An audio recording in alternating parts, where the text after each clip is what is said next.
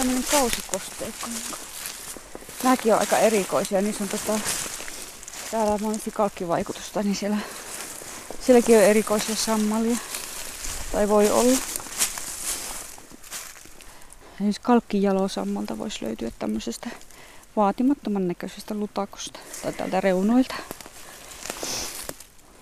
Joo, kyllä tämä tämmöiselle peruskulkijalle retkeilijälle on kyllä tämmöinen joutavan päiväinen lutakkoläntti.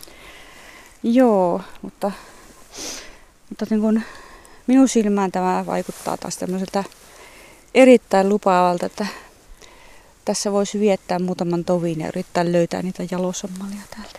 Tämä on niin biologin puuhamaa. Tämä on biologin puuhamaa ja näitä tämän kaltaisia paikkoja täältä kyllä löytyy. Niitä on runsaasti, että monesti on käynyt, tapahtunut tämä tämmöinen Oulanka-efekti, että mulla on ollut joku tietty suunnitelma siinä maastopäivänä, että mä menen tarkastamaan sinne ja sinne paikkaan jotain tiettyä ualaisesiintymää ja mä en ole koko päivänä päässyt sinne kohteelle, koska siinä välillä on tullut kaikkea mahdollista kartoitettavaa, että mehän pitää kerätä tiedot kaikista tuota uhalaista lajista, mitä tulee vastaan ja mielellään myös luontotyyppitietoa, niin tällaista kerättävää on niin paljon, että joutuu palaamaan seuraavan päivänä uudelleen samaan paikkaan.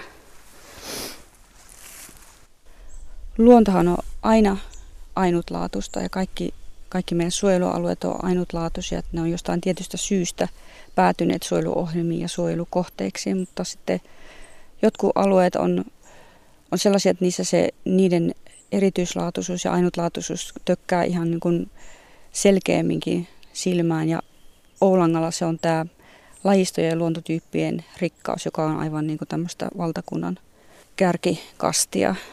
Täällä on tavattu tähän mennessä joku 300 sellaista suojelu, suojelun kannalta merkittävää eliölajia, eliölajia, eli siis joko uhanlaista tai silmällä pidettävää lajia tai sitten tämmöisiä luontodirektiivilajeja. Ja niillä on varmaan jo joku semmoinen tiedossa joku 3000 esiintymispaikkaa, että se on aivan huikea määrä. Ja, ja varmasti se tulee nousemaankin, kun tietämys lisääntyy ja kartoitetaan enemmän. Ja Oulanka on niin monien lajien ryhmien suhteen sellainen erityislaatuinen paikka, että tästä voi sanoa, että tämä on sammalparatiisi ja tämä on jäkäläparatiisi ja sieniparatiisi ja kukkakasvien suhteen tämä on paratiisi. Ja se johtuu nimenomaan siitä tästä tämän alueen erityislaatuisesta kallio- ja maaperästä, että nämä kaikki lajiryhmät on semmoisia, jotka kykenee niin kuin hyödyntämään sitä, sitä kallio- ja maaperässä olevaa ravinteisuutta. Ja sen takia se lajimäärä on täällä niin suuri. Ulkoruokinnassa. Wow. Nyt törmättiin näihin, näihin Oulangan tunnuskasveihin, eli neidonkenkiin, että vielä, vielä on kukassa, tai itse asiassa varmaan paras kukinta just menossa tällä hetkellä, että oikein tuommoinen hyvän näköinen kukka. Yksi kukka näkyy olevan tuossa maassa ja kaksi lehteä, eli siinä on kaksi yksilöä. Kyllä minusta tämä on niitä kauneimpia kasveja Suomen luonnossa ja semmoisia eksoottisimman näköisiä kasveja. Mutta se on tosiaan niin hyvin pieni, että monesti ihmiset, jotka tulee vartavasti etsimään sitä, niin sitten kun ne näkee sen ensimmäisen kerran, niin ne, ensimmäinen lause, minkä kuulee, niin on se, että, että se onkin noin pieni. Että ne on jotenkin niiden valokuvien perusteella kuvitelleet, että se on semmoinen monikymmensenttinen kasvi. Tämä Oulangan luonnon tunnuskasvi eli neidon kenkä.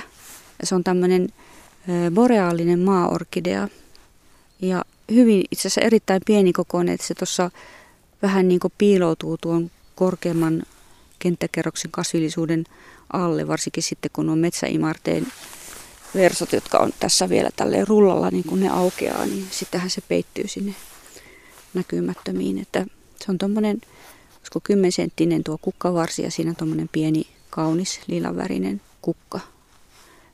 Vähän roikkuu tuolle alaspäin. Nuokkuu.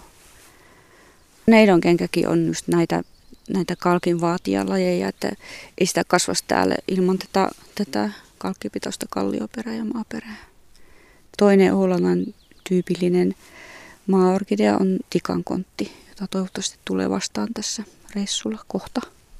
tikankontti on vähän semmoinen, se on tosi iso ja se on näyttää, mutta se on vähän hassun näköinen. Että mulla aina tulee mieleen muumipeikot, että sillä on semmoinen muumin kuono. Se lähinnä on niin kuin koominen, näkyy minun silmissä. Näillä monilla tämmöisillä kämmeköillä, orkideoilla, niin niillähän on semmoisia sopeumia niin kuin tähän hyönteispölytykseen, että, että se erityisesti tikankontilla on semmoinen mielenkiintoinen suhde noihin maanmehiläisiin, että se, se on maanmehiläispölytteinen kasvi, mutta se huijaa sitä mehiläistä sille, että se, se erittää semmoista tuoksuvaa ainetta, joka matkii niin tämän mehiläisen feromoneja, eli tämmöisiä niin kuin lemmentuoksuja. Ja se mehiläinen luulee löytävänsä jonkun kumppanin sieltä, mutta se löytääkin tämmöisen muuminkuonosen tikankontin ja sitten se istahtaa siihen sen kontin reunalle, joka sattuu olemaan liukas ja se putoaa suoraan sinne konttiin sisälle. Ja sitten se on sillä lailla rakentunut se kukka, että sen kontin reunat on, on niin kuin sisäänpäin kääntyneet ja se ei pääse niin kuin samaa reittiä ulos se mehiläinen sieltä kukasta.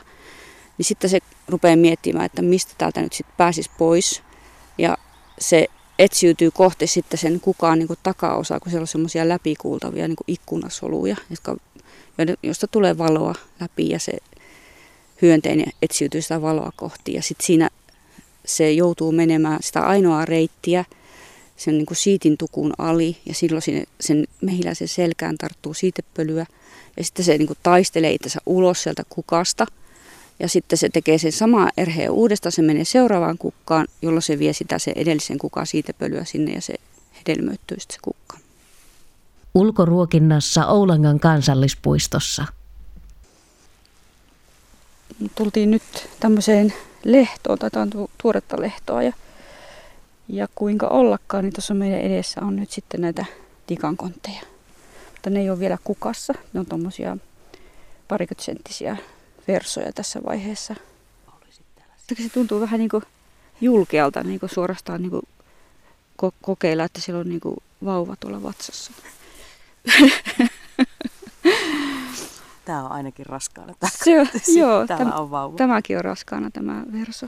Kyllä siihen, joo, kyllä sinne muutamia kukkia on tulossa. Odottavat äidit tässä rauhallisesti odottaa. Kyllä he odottavat tota, lapsen putkahtamista. Miten pitkä aika luulet, että tästä on synnytykseen? No ehkä pari viikkoa. Tai aika pitkällä ollaan jo. Tikankontin kukkahan on semmoinen niin tosi hassun näköinen. Että monet, monet pitää sitä niin kuin komeimpana tämmöisenä meidän kämmekkälajina, mutta minusta se muistuttaa lähinnä niin kuin muumipeikon kuonoa se kukka. Että se vähän semmoinen hilpeyttä herättävän näköinen olento. Semmoinen jotenkin uteliaan oloinen. Kaikki ne kuonoineen. Virossa tehtyjen tutkimusten mukaan niin tämä voi kasvaa niin tosi vanhaksi, että vanhimmat yksilöt on ollut semmoisia vajaa 200-vuotioita. Että oletan, että Suomessakin saattaisi löytyä näin vanhoja tikankonttiyksilöitä. Että vähintäänkin ne on semmoisia, vähintäänkin kasvaa tai elää monikymmenvuotiaaksi. Ja sillä samalla kasvupaikalla saattaa varmaan elää niin kymmeniä, jos ei satoja vuosia, jos se kasvupaikka säilyy sille lajille soveliaana. Että sehän vaatii jossain määrin valoa. Että se tosiaan niin kuin, tämä kasvaa ihan äärimmäisen hitaasti. Että siinä vaiheessa, jos ajattelee niin kuin tikankontin tämmöistä elämänkaarta, niin, niin, niin sehän se siemen on ihan niin kuin valtavan pieni. Se on semmoinen, että se, tämä tikankontin kota on tässä muuten oli jossain semmoinen viimevuotinen kota oli tässä näkyvissä. Onko se siinä? Missä minä näin sen äsken? Minä näin äsken ihan pystyssä semmoisen vanhan kodan. Se on semmoinen ruskea. Joka tapauksessa niin tämmöiseen kotaan niin kehittyy semmoinen noin 10 000 siementä. Ja se tarkoittaa sitä, että ne on aivan valtavan pieniä ja kevyitä ja niissä on semmoinen niin kuin verkkomainen rakenne, joka toimii semmoisena purjeena. Ja sitten se kypsä kotaa se halkeaa kolmeen semmoisen pitkittäisosaan. Ja sitten kun tuuli puhaltaa siitä kodan läpi, niin se nostaa ne, ne henkäyksen kevyet siemenet tuonne taivaalle ja sitten ne saattaa lentää niin kuin kymmeniä, jos ei satoja kilometriä. Ja sitten niiden pitää löytää tämmöinen sopiva kasvupaikka, jossa on kalkkia. Tämäkin on nimittäin kalkivaatijalaji. Ja sitten siellä, kun sillä pienellä siemenellä ei ole ollenkaan vararavintoa. Että se ei ole semmoinen niin kuin normaalisti kukkakasveilla on semmoinen reilun kokoinen siemen, niin sen pitää yhyttää semmoinen sopiva sienikaveri sieltä maaperästä, jonka kanssa se rupeaa elämään kimpassa. Ja se sen sienen tuottamien ravinteiden turviin, niin sitten se pieni tikankoontin alkio tai alku, niin kasvaa siellä maa, maan alla piilossa semmoisen jotain alle 10 vuotta. Ja sitten se on vasta riittävän iso kasvattaakseen ensimmäiset sirkkalehdet. Ja sitten siitä, kun se kasvattaa ekana kesänä ne ensimmäiset sirkkalehdet, niin sitä, että se kasvaa aikuiseksi kukkivaksi kasviksi, niin siinä menee varmaan semmoinen 15 vuotta. Niin tästä jo pystyy niin kuin hahmottamaan sen, että sen täytyy olla todella pitkäikäinen laji. Että se myös elää sitten hyvin vanhaksi. Se on vähän niin kuin ihminen, että sinä 18-vuotiaana ajatellaan, että nyt ollaan niin kuin aikuisuuden kynnyksellä. Joo, se on, se on tosiaankin vähän niin kuin semmoinen ihmisen elämänkaari, paitsi että se elää paljon, paljon vanhemmaksi kuin ihmiset. Ulkoruokinnassa Oulangalla.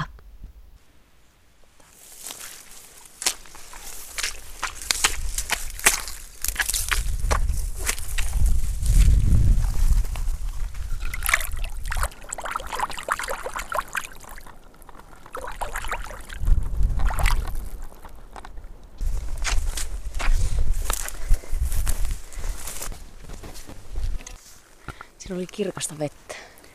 No siinä oli kirkasta vettä, että se oli semmoinen näitä, jälleen näitä Oulangan erikoisia luontotyyppejä, kalkkilampi. Niitä, niitä on täällä semmoisilla alueilla, jossa on siellä joko suolla tai, tai siinä suon pohjassa, niin sieltä, sieltä kertyy niin kalkkia siihen, siihen lammen pohjaan. Ja siellä saattaa olla semmoinen monimetrinen kalkkipatja. Kalkkilammet on kyllä aivan omanlaisiaan kasvupaikkoja tai että siellä ei ihan mikä tahansa laji menestykään. Että ne on yleisesti ottaen ne on aika vähän lajisia, mutta sieltä sitten saattaa löytyä tämmöisiä nä- näkinpartasleviä, jotka on tämmöisiä kookkaita leviä. Että tässä jokunen vuosi sitten ö, yhdestä tämmöisestä kalkkilammesta niin löytyi tämmöinen tämmöistä näkinpartaslevää ja sitten aluksi luultiin, että se on jokin hieman hieman näitä yleisemmistä lajeista, mutta sitten tämmöinen novosibirskiläinen näkinpartastutkija Roman Romano kävi sitten näitä näytteitä läpi ja määritti tämän sitten kaara contrariaksi. Eli itse asiassa maalle uusi laji, tämmöinen harmaa näkinparta tuolta erästä tämmöisestä pienehköstä kalkkilammesta. Tämä on nyt sitten ainoa Suomesta tiedossa oleva kasvupaikka täällä, täällä Oulangalla tälle, tälle lajille. No tuommoinen levä ei äkikseltään kuulosta mitenkään mediaseksikältä, jos näin voi sanoa. Mutta jos sitä katselee työtään rakastavan biologin silmin, niin mitä siinä on kiinnostavaa? No se on ehkä just se, että se on vähän semmoinen outo, kun se on, se näkee, että se ei ole mikään kukkakasvi, eikä se ole, se ei ole mikään saraa, eikä se ole heinä, mutta se on kuitenkin aika kookas. Ja sitten se on semmoinen vähän erikoinen, että se on hyvin semmoinen karhea, että ehkä sen, sen takia se on muuten nimettykin näin näkinpartojen mukaan, että ajateltu, että nä, vedessä elävillä näkeillä olisi tämmöinen karhea parta. Ja sitten monet niistä, niin ne kun onkin sieltä sit lammen pohjasta, niin niissä on semmoinen hyvin erikoinen semmoinen ominaishaju, jota ei ole niin missään muussa kasvissa. Että ne on niin kaikin tavoin semmoisia vähän erikoisia tyyppejä. Miltä se haisee tai tuoksuu? Se on semmoinen vähän semmoinen väkevä ja ehkä vähän pistävä haju. Sitä on kyllä hyvin vaikea ihmisen, ihmisen nenällä niin kuin määritellä, että mikä, se, mikä siinä on erityistä. Tiina, sinä olet vannoutunut sammal-tyyppi. Kutsut itseäsi sammaltajaksi, mutta miten sammaltaja lämpenee tällaisille harvinaisille leville? No nämä levätkin on itse asiassa erittäin kiinnostavia, juuri nämä tämmöiset näkinpartaiset levät, jotka elelee tämmöisissä kummallisissa paikoissa, missä mitkään muut lajit ei viihdy, semmoisen niin monimetrisen kalkkiliejupatjan päällä, että, että ehkä niihinkin voisi perehtyä jonain päivänä.